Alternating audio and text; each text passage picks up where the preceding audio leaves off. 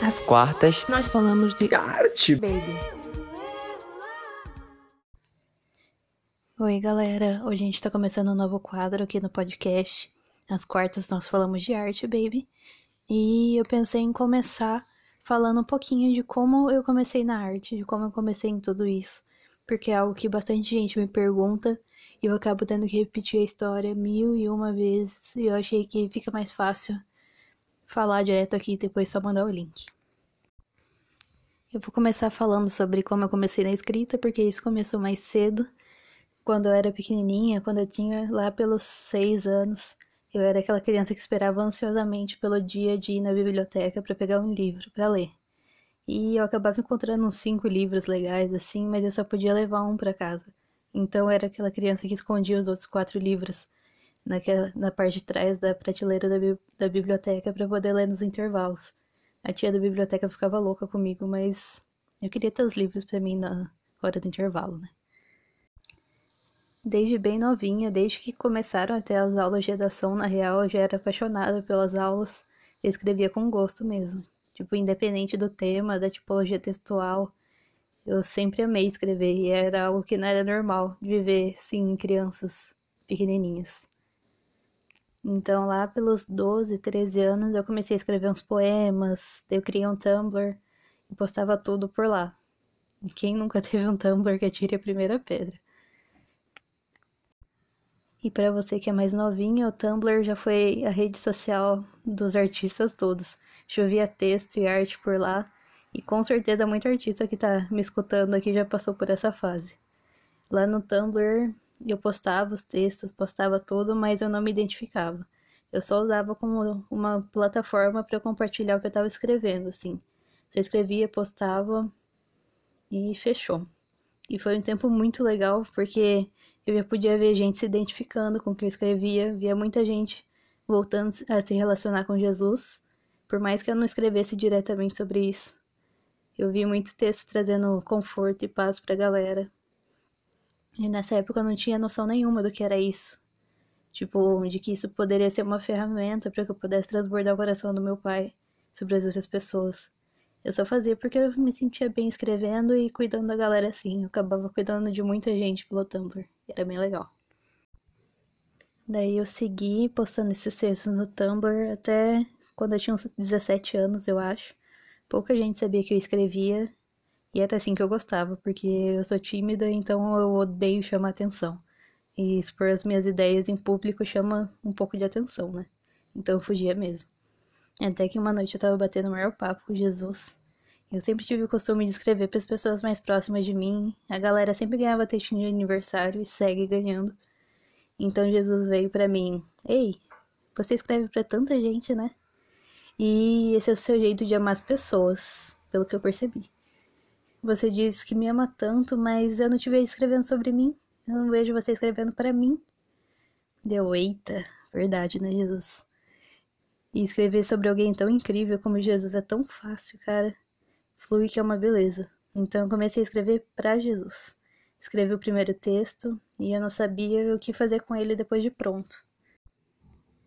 Daí eu senti de postar esse primeiro texto no Instagram, que na época era minha conta pessoal.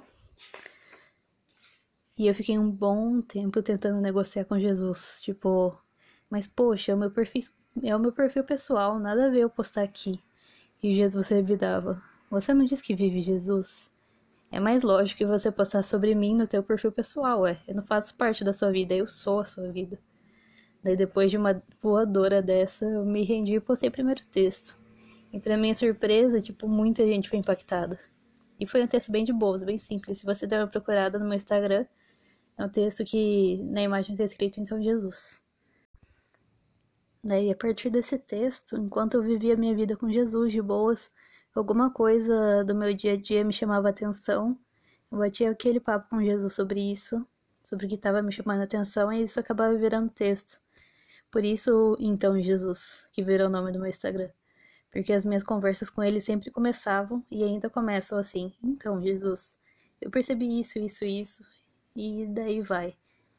Então, faz uns sete anos que eu venho escrevendo de um jeito intencional. Tipo, eu não escrevo tudo que dá vontade, mas o que queima no, no meu coração. Porque se queima no meu, eu sei que tem Jesus no meu negócio. E desde aquele dia, tipo, Jesus me direciona em cada palavra, ele me ajuda a fechar cada parágrafo, porque fechar parágrafo de poesia é muito difícil, sozinho então é impossível.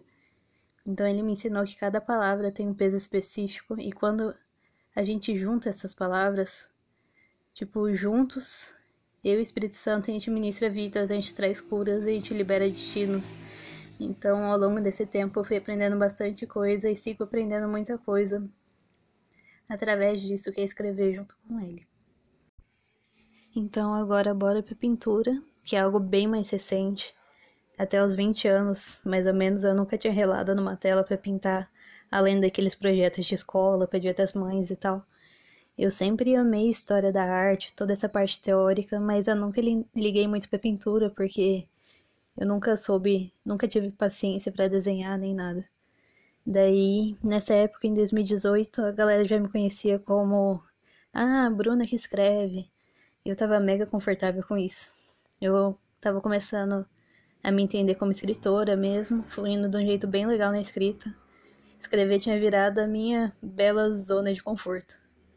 Então eu estava no acampamento de carnaval lá da Shekinah, a, a igreja que eu estava na época, na vigília, que eu nem amo, imagina, no em que a Lilian Bonilha pregou no acampamento. A galera que estava no acampamento sabe bem como foi. E um amigo meu vem e diz: Bru, eu te, eu te via pintando um quadro, mas você não olhava para uma paisagem, você olhava para Jesus. Deu uau. Dele continuou: Você olhava para Jesus pintava quem ele é. Então as pessoas que não conseguiam ver Jesus ainda viam ele através do seu quadro. Lembrem, eu nunca tinha relado num quadro antes. Daí amém, visão incrível, quem sabe um dia, né? O que a gente acaba fazendo com muitas das palavras que a gente recebe. Daí a Lilian Bonilha, que é quem estava ministrando, profeta básica e tal, me chamou de artista. Eu nem percebi isso na época. E daí segui a vida, né? Então, um tempo depois eu tava no Revival Day e uma moça chega do nada e me entrega uma palavra dizendo sobre como Deus se move através de todas as áreas, não só da escrita, mas na pintura também. E ela basicamente me mandou começar a pintar. A tia do CPF da Nividotto, inclusive saudade de você, que agora eu conheço, mas no dia você sobrou tudo nada mesmo. Super recomendo. Resumindo, na próxima semana eu comprei as primeiras telas, tintas. E eu só orei mandando real para o Espírito Santo. Eu nunca pintei uma tela, então você me ensina a pintar, você não é o ajudador. E cara, igual ele sempre fez comigo na escrita, ele fez na pintura. Me direcionou que cores escolher, quanta tinta dissolver, em que sequência jogar a tela, tudinho. E acredito que na pintura acabou sendo um pouco mais fácil, porque meu ouvido já estava treinado para ouvir a voz do Espírito Santo na escrita. Então eu já sabia mais ou menos como funcionava comigo. O complicado foi aprender a confiar que o jeito que ele estava me direcionando era muito melhor do que o meu jeito de fazer as coisas. Por mais que eu não soubesse pintar, eu queria fazer do jeito que eu achava que ia funcionar. Mas aos poucos eu fui percebendo que os quadros que eu pintava totalmente direcionada por ele ministravam a galera, traziam cura, traziam lembranças e falavam com eles. E os quadros que eu pintava do meu jeito, ignorando o direcionamento dele, fazia tipo, a galera achava bonitinho e tal, mas não tocava ninguém não. Daí, a partir daí, de fazer esse teste para ver se fazendo do meu jeito tocava alguém ou não e vi que deu ruim, eu entendi que não sou eu, nem o meu gosto artístico, mas é ele em mim. São as técnicas que ele tem me direcionado a aprender, os temas que ele tem me direcionado a abordar. Porque não é sobre fazer a minha arte conhecida, mas é fazer a mensagem que queima no coração dele, queimar no coração de quem vê a tela também, queimar no coração de quem lê os textos também. É também entender como o coração dele queima de amor pelos órfãos, pelas prostitutas, pelas comunidades e perceber que muita gente não quer entender isso. Então, ser a voz que diz para a sociedade: ei, Jesus morreu na cruz por eles também. Eles são tão dignos quanto você que se acha perfeito. E eu tô mostrando isso nessa arte aqui. É não ter medo de tratar de assuntos complicados, Porque se ele te direcionou e queimou o teu coração para falar sobre isso, é ele através de você. É abrir os olhos, é tirar as vendas, acordar aqueles que dormem, usando de um recurso visual. Eu sinto muito que é como provocar um incômodo para que dê espaço para que o Espírito Santo ministre e isso resulte em reflexão e numa possível mudança de atitude, uma transformação.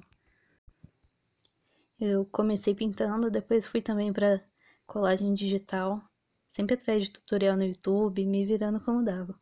Os temas eu escolho sempre perguntando pro Espírito Santo e depois de ter feito a escola de Davi do Shores, um negócio que eu vou contar para vocês super detalhado no próximo podcast. Acabou que meu coração começou a queimar nisso de ser voz para aqueles que não têm voz. Então acaba que minha arte tem muito esse viés social, porque depois de sentir o coração do pai, o amor dele por essa galera, é impossível não querer gritar pros quatro cantos do mundo sobre isso. E é impossível também não morrer de saudade deles, das pessoas que eu conheci nas ruas de Pernambuco. E essas pessoas acabam sendo personagens das minhas poesias, das minhas colagens, das minhas telas até hoje.